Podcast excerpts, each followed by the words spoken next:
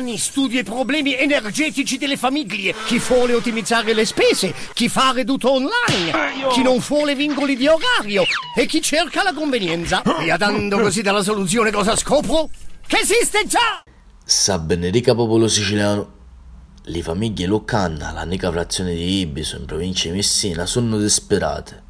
Avevano poco di giorni che cominciare a avere i disagi dovuti alla rete dell'acqua. Il problema non è nuovo. Avanti che le cannole in queste zone restano senza acqua e durante l'inverno le temporali causano spesso guasti alla connotta.